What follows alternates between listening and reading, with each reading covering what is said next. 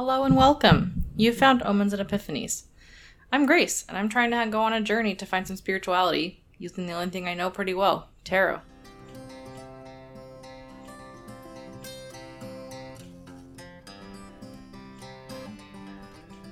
I'm glad you're here. This would be a great time to go make a cup of tea, or coffee, or hot cocoa, or get some water. I don't know. And maybe your favorite tarot deck, or one you want to get closer to. It's also not a requirement that you have a tarot deck. You can do this without a tarot deck, it's fine. If you're in a car, please don't do those things. Just drive safely, take care of yourself. This episode is going to be the Empress and the Emperor, the third and fourth cards of the Major Arcana. I chose to do both for two reasons. One is because the issues surrounding them are largely the same, and two, because I'm on the fourth episode, but the third card, so I wanted to make those equal. Also, I've already started recording and I was in the wrong microphone, and there's also been three trains that have gone by so far, so if you hear weird noises, it's because I missed them, but I'm doing my best, I promise. It's just me. And my cats. And my friends. Hello, friends. Okay, so the third card of the Major Arcana, we're going to start with the Empress. The number three in numerology is creativity, the meaning of joy, and play. In the Fool's Journey, the Fool meets the Mother and is nurtured, says learntarot.com. In those same four decks I've been using, because they're kind of my favorites right now. So the Empress in the Sun Moon Tarot is sitting kind of hovering on a moon. She's wearing a green shirt and a red skirt. She's holding two flowers in her left hand and what might be a globe or a potion in her right hand. There's a dove that's flying down between two trees and kind of staring her in the face. And on the floor in front of her are two bunnies and five butterflies. There's also the Hebrew symbol for dal- dalet, or door and passage, in the bottom right hand corner.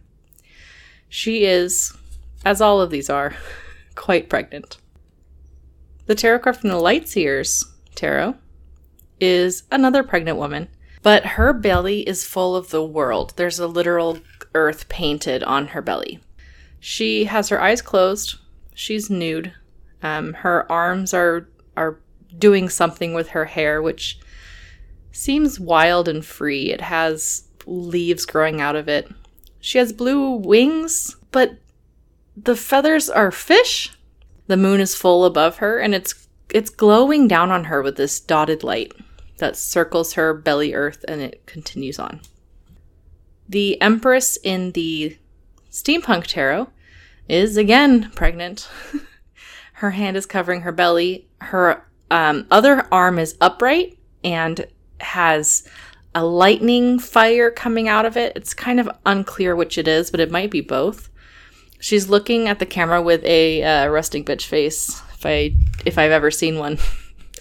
Uh, she's on a lounge chair, like one of the ones that only has a side and half of the back. There's also a pillow with the symbol of Venus on it, a table next to her, and a clock with a sun and a moon on it. It's pointing at 1010, if that means anything. The Empress from the Shadowscapes Tarot is not visibly pregnant. She's standing on a bridge made of branches, surrounded by roses the same color as her dress. There's a heart hanging down from her belt. Her white hair blends in with her white gossamer wings. She's holding a basket. And she actually might be a dryad because her fingers are just a little bit too long to be human. And there's butterflies circling the sun and coming down into her basket. I don't know if they're offering her gifts or taking them away but she's reaching out towards the sun that they're circling. The Empress has gotten me in so much trouble reading because the only thing I can think of when I look at her is pregnancy. It's the only thing. And every time I do readings and I take a chance and I say, Gosh, you might be pregnant, the lady goes, Oh no, no, that is impossible. I am far too old, or I don't have those organs, or I haven't had sexual relations in years. Um, and so I'm always wrong. So I've always had an issue with the Empress personally. According to Tarot 101, which you would think is my favorite book, but I actually hate it a little bit because the cards are not in order. It does the general feel and then the feminine part and then the masculine part and then things that are neither. And I just wish it was in num- numerical order. that would be great. I do like it because it has all these symbols though, and it does it very generally. So Venus, Tarot 101 says, is specifically the active feminine. It's actively creating and nurturing. The fruit, which isn't in any of these but is a common one that I've seen, is the completion of a creative process. And the pregnancy, capital T, capital P, is, quote, the obvious symbol of the creative process, emphasizes the fact that creativity involves the full effort and hard work on the part of the creator. The Tarot Handbook, which is in order, specifies that when the woman is facing a dove, it means that wisdom is within. A swan, if you see it, is about transformation. And a globe is the ability to explore worlds with equal agility and personal confidence. That was a direct quote from that book, too. My friend, Rosa, uh, specifies that the Empress has always mean to her, quote, encouraging growth through running free and natural experience. And uh, she'll show up in a reading because she needs to chill with the rules. and I'm just going to make sure that that's in quotes too. Tarot 101 says that the mother is traditionally full of creative potential and abundance. I'm going to do a guest deck on the show today, which is the Numinous Tarot. Numinous meaning mysterious. I love Numinous. I've never read with it, but I go to it for the queer version of the tarot. It's amazing. So the the third card in the major arcana according to Numinous is the nurturer. And it's an androgynous folk sitting in a field. Their legs are crossed and their hands are crossed in front of their belly. Their eyes are closed. They have a crown on. There's some sort of symbolism above their crown. There's a flower and a couple of stacked rectangles and squares. And they're leaning against a pillar with flowers growing out of it. I love that it's the nurturer because that's that's what I was looking for. I wasn't looking for pregnancy.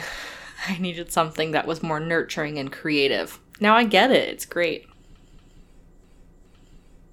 The emperor on the flip side is the father. It's the father that the fool meets and from him he learns structure, authority and rules. Again says uh, learntarot.com. And the four numerology is about focus, creating a foundation and constraints. The Sun and Moon Tarot has a I I would even venture to say teenage boy, but he's definitely got the big baggy pants and the the striped shirt that I grew up with. He is holding a globe in his hands. It is vaguely green and blue, so I would assume it's the earth. He's on a red chair that's slightly too big for him. And that red chair is on top of a stump. And next to him is a sheep. There's also a, a shield next to him with two birds, or a double headed dragon, not certain.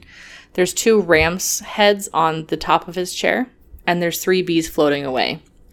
The sun is either rising or setting. It's not clear from this picture. On the bottom is the Hebrew symbol Hai, I think, uh, which is window or perception. The Lightseer's Tarot has a man with darker skin he has a red shirt on with orange pants, and he's sitting on a chair that actually resembles Mars. Like it's a red planet that he's somehow sitting on. There's a ram skull on the wall. He's holding the king chess piece, and on his left arm is the Ankh. The Ankh is the Egyptian key of life. I had to look that up on Google. And he's got really cool shoes on.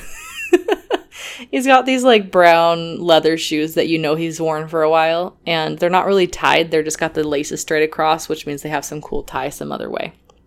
He's looking off into the distance, just past my shoulder, and there's a white light coming down and flowing through. Touches the back of his head and the king symbol, or the king chess piece.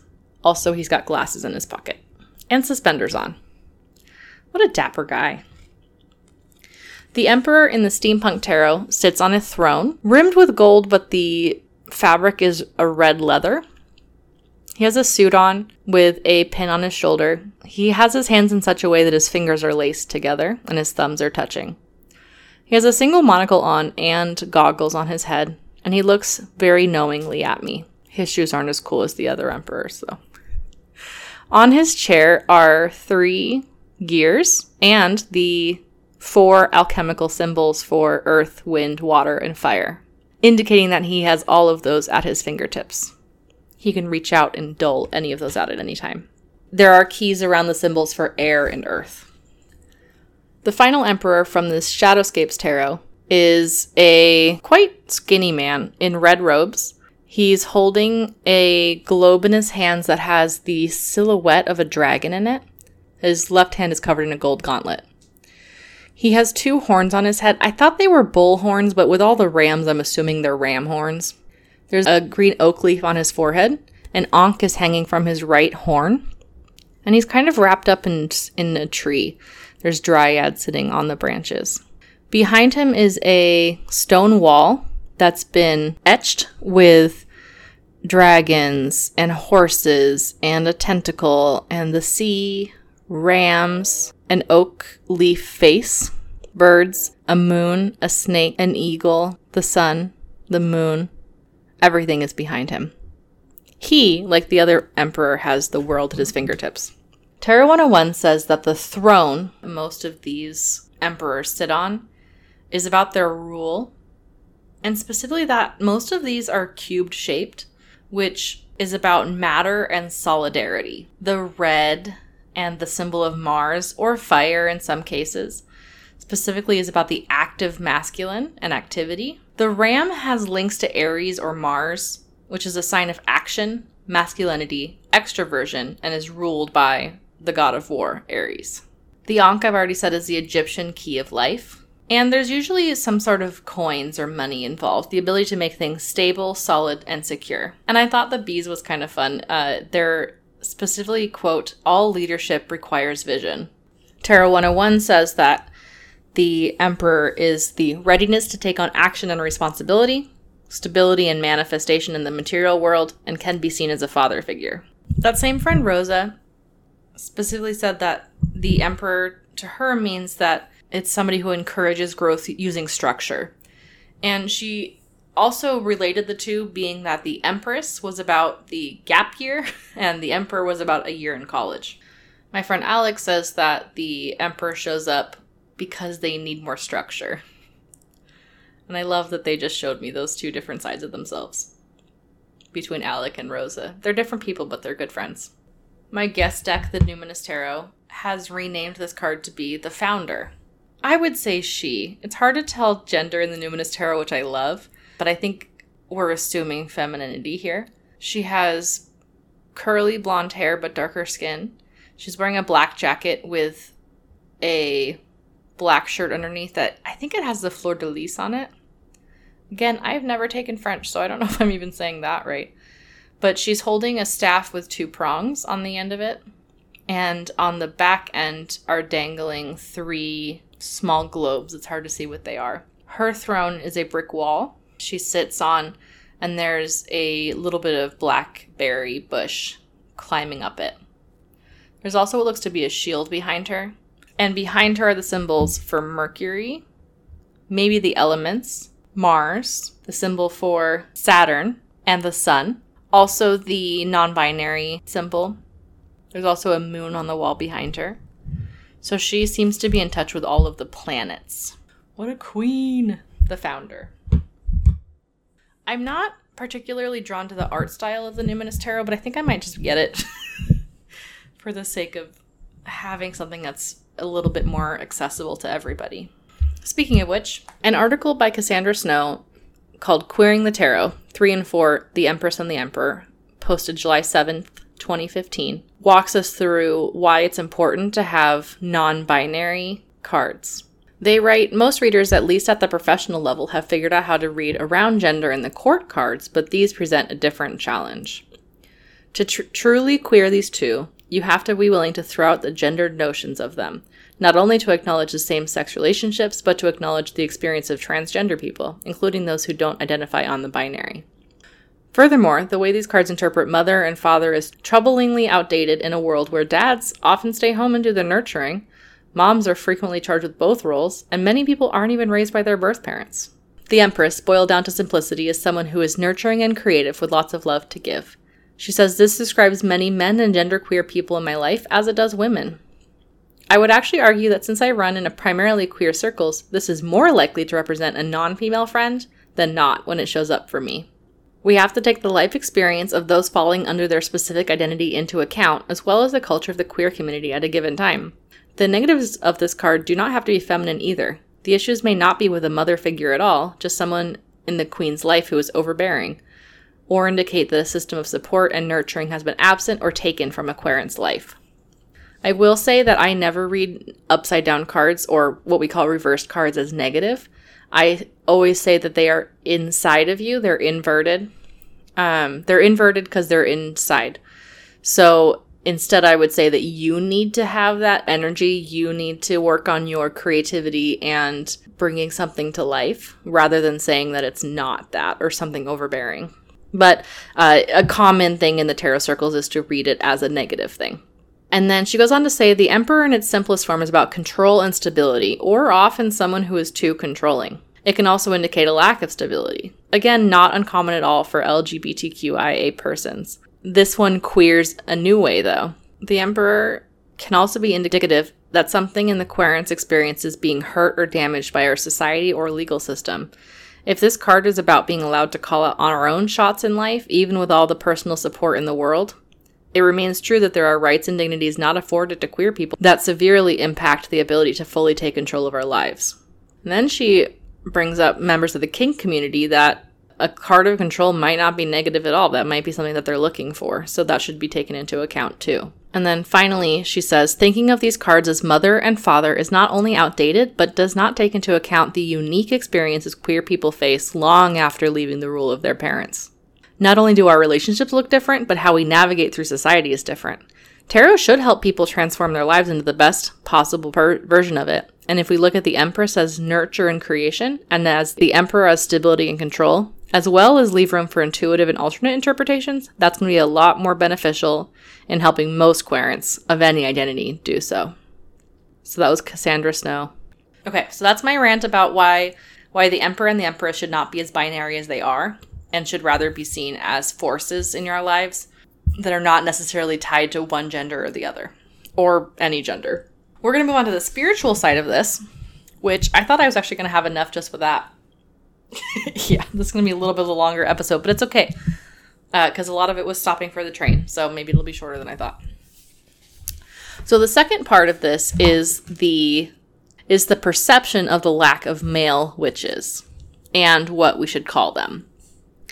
So I'm going to start with a, a book called Invisible Men: The Historian and the Male Witch by Laura Apps and Andrew Gow, published on July 30th, 2018.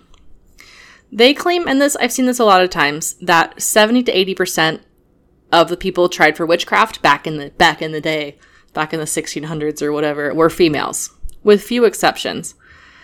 And oh, sorry, were females. They say in quote, with few exceptions, modern scholars see witch see the witch as essentially female, and that there's a quote, agreement that male witches are neither as interesting nor as important as female witches, and therefore that they are not proper witches, with the word proper being in extra quotes. They continue to say that commonly male witches are mentioned once or twice and then forgotten, and witches are referred to subsequently as if they are exclusively female. And they give a really good example in that paragraph where an author, a historian, said, you know, blah, blah, blah, there were male witches. And then literally less than a sentence later says, she was very powerful, and goes on to only use she, her pronouns throughout the entire section, if not the entire paper. And why is that? why are they not as important?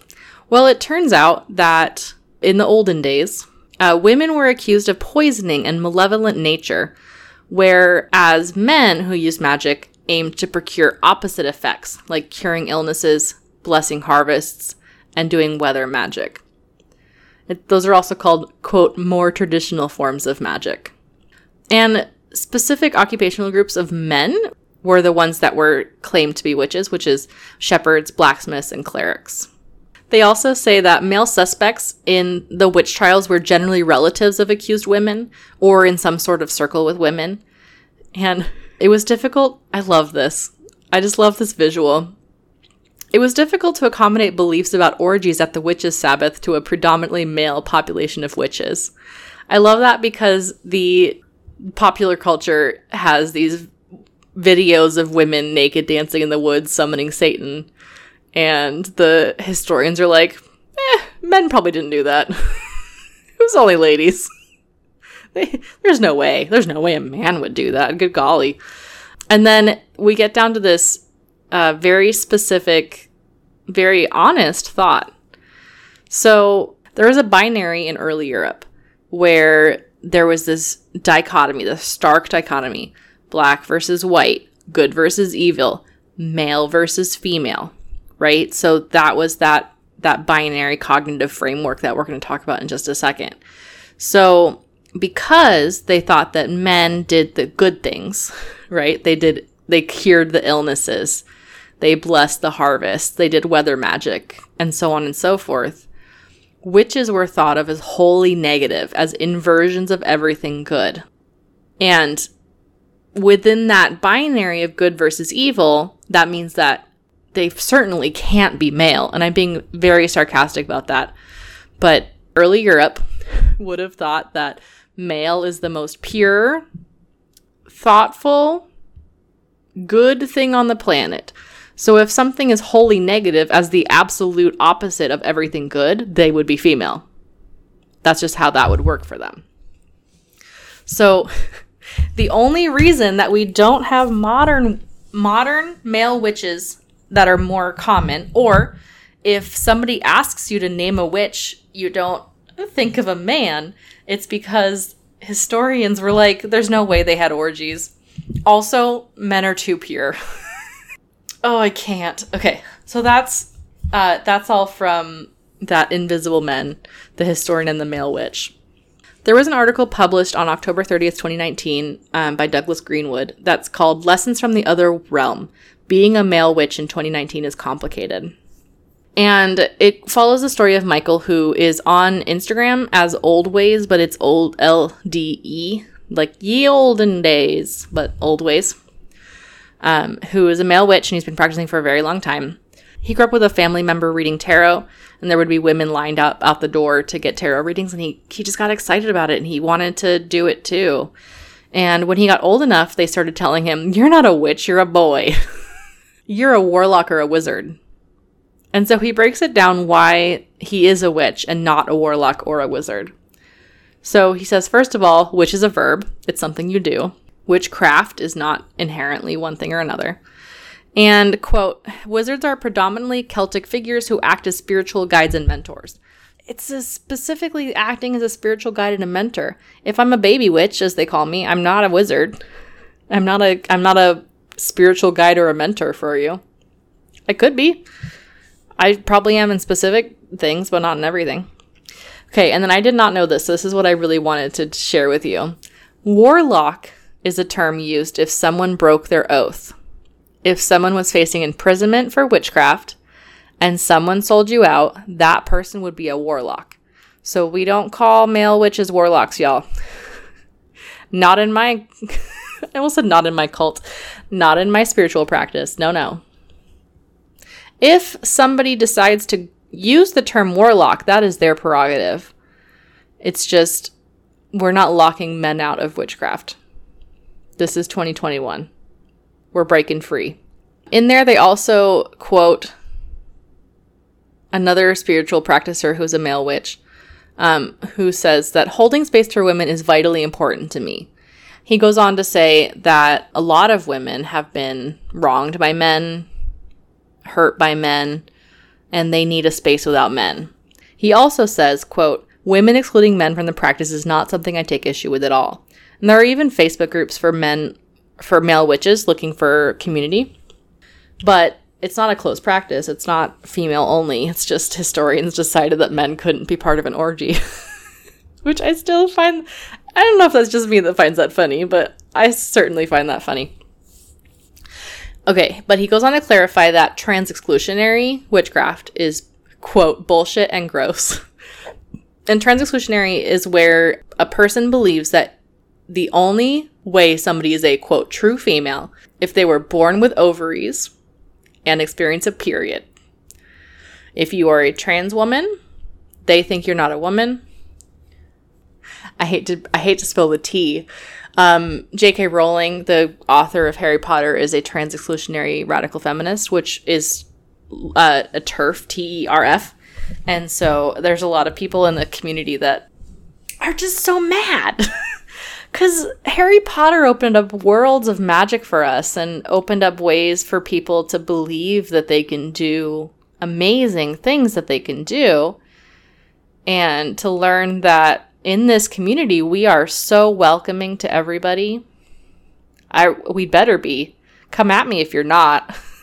I'll fight you but to learn that the person who opened up a lot of our worlds is a is TERF, a trans exclusionary radical feminist, that hurt. That hurt a lot. I still identify as a Ravenclaw, but I don't like to give her money. You know, like that kind of thing. Okay, what did I learn today? I learned that the Empress and the Emperor are not uh, necessarily the mother and the father. Instead, they are, as my friend said, um, encouraging growth. One is through creativity and being free and wild in nature, and the other one is through structure and maybe college or some sort of some sort of structure like that. And there are male witches. They are called witches, not warlocks, because warlock is a person who sold you out. Male witches don't show up as much because they're not as cool and because they couldn't possibly be part of an orgy. That's all. I hope you join me next week for the Hierophant. I'm actually really excited for this because I am a teacher and I think of it more as a teaching perspective rather than a pope kind of thing. So we're going to talk about that and I'm super excited. So I'll see you then. Um, if you didn't learn anything, I'm sorry. if you know everything, email me so I just know to bring you on the show and do all that. You can email me at omensandepiphanies at gmail.com, all spelled out. You can also tweet me. I'm on Twitter at Omens Epiphanies because Twitter reduces the number of characters you can use in a name, so I couldn't put the and in there like a jerk. I'm also on Facebook and Instagram at Omens and Epiphanies. I tried to use the ampersand on those too because I liked it better, but I probably shouldn't have. And you can also go to my website that I need to update a little bit for omensandepiphanies.com. You can get a hold of me in any of those ways. I would love to hear from you know maybe what your perspective is, or if you have any cool non binary tarot decks that you love that have similar art to what I like. And I'll see you next week. Okay, bye!